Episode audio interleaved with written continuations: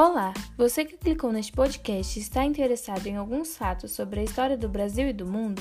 Vem com a gente e se liga nessa história. Oi, eu sou a Luna Carvalho Altino e hoje eu vim conversar com vocês sobre o governo Costa e Silva.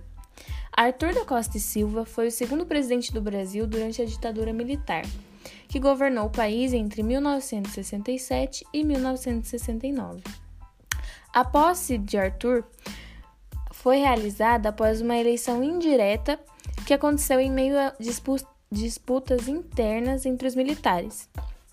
Nessa disputa, o grupo dos castelistas perdeu o poder para o grupo que defendia o endurecimento do regime a todo custo, que eram conhecidos como linha dura. Apesar de várias discordâncias internas, os dois grupos concordavam que o poder deveria permanecer nas mãos dos oficiais.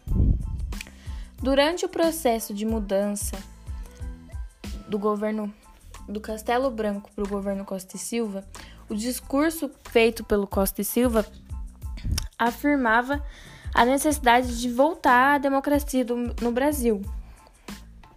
Por isso, ele foi visto muito bem no começo em várias partes da sociedade brasileira. Mas, ao contrário do que ele dizia, foi um, um momento do governo Costa Silva foi um momento de maior repressão da ditadura. Na política econômica, ele usava a política desenvolvimentista, que visava estabilizar o crescimento industrial a longo prazo, assim como planejava estimular o consumo e o investimento público.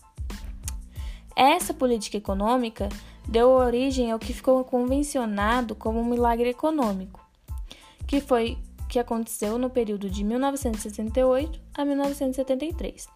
O milagre econômico era um, foi um período de rápido aquecimento da economia e de crescimento econômico.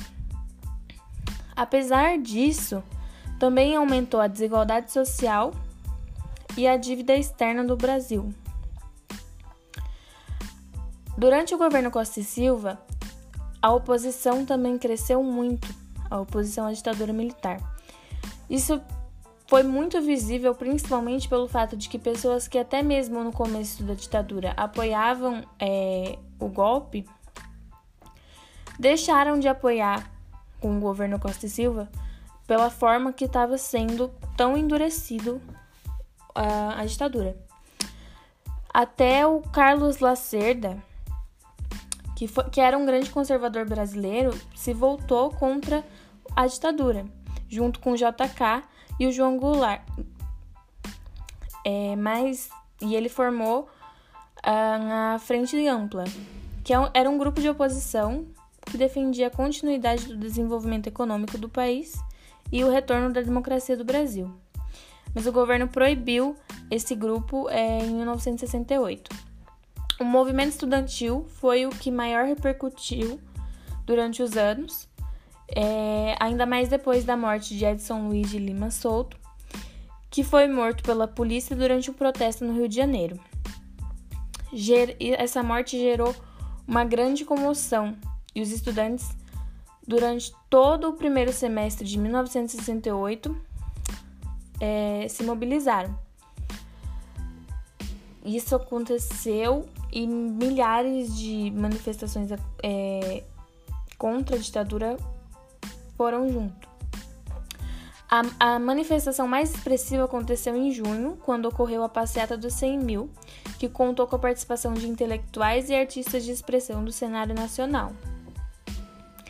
E a resposta do governo a essa Passeata dos 100 mil, que foi um protesto contra a ditadura, é, foi a perseguição direta aos estudantes em julho foram proibidas as manifestações, em julho de 1968 foram proibidas as manifestações nas ruas. E aí as universidades foram invadidas pelas forças policiais do governo.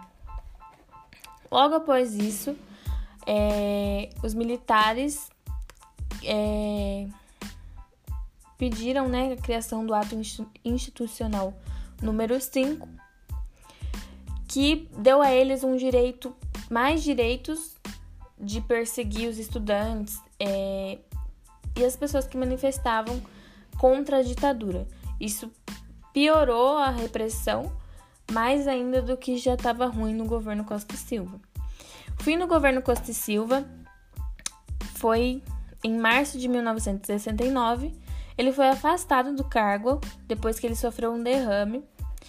E logo depois de alguns meses de ser afastado por conta desse derrame, ele morreu. Quem veio depois dele foi é, o Emílio Garrastazu Médici, que veio meio meses depois. Obrigada pela atenção, espero ter ajudado.